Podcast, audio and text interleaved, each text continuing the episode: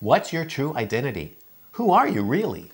Who is qualified to tell you? Welcome back to our Change How You Think weekly video podcast. If you'd like to hear from us every week, then subscribe to our videos on YouTube or click on the weekly video tab at the top of this page, fill in the subscription form, and you'll get our free self assessment ebook, Healthy Moods, along with your choice of mental, spiritual, or relationship information. What's your identity? Your parents gave you a name, but that's not who you really are. That's just what they call you.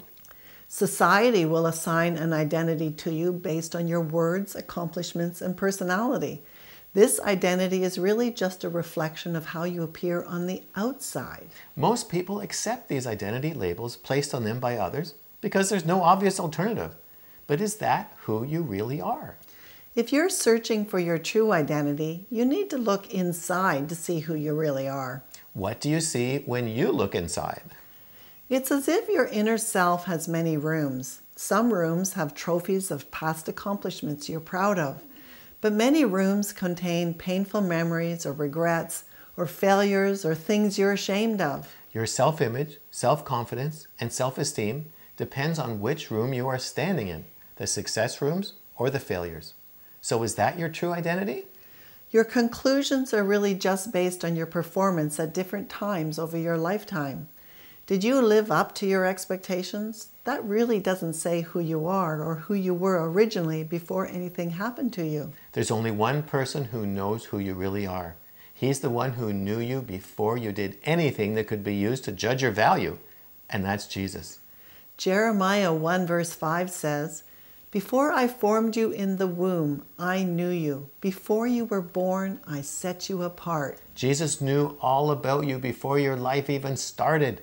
He placed potential and a destiny in you. He's the only one who knows who you really are and what you're capable of. He knows your true self. He only know, you only know your false self, which has been shaped by life events, the words of others, and how you responded to them. Think of it this way when you look in the mirror, if all you see are your weaknesses, flaws, and failures, it's like you're wearing a worn out, patched, moth eaten overcoat, and you assume that's your identity. When you ask Jesus who you are, he walks up to you, takes off the overcoat, and reveals a glowing prince or princess in royal robes. He is beaming with pride when he looks at you.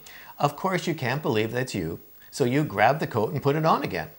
The coat feels familiar, even though you look and feel terrible in it. That's how you've always seen yourself.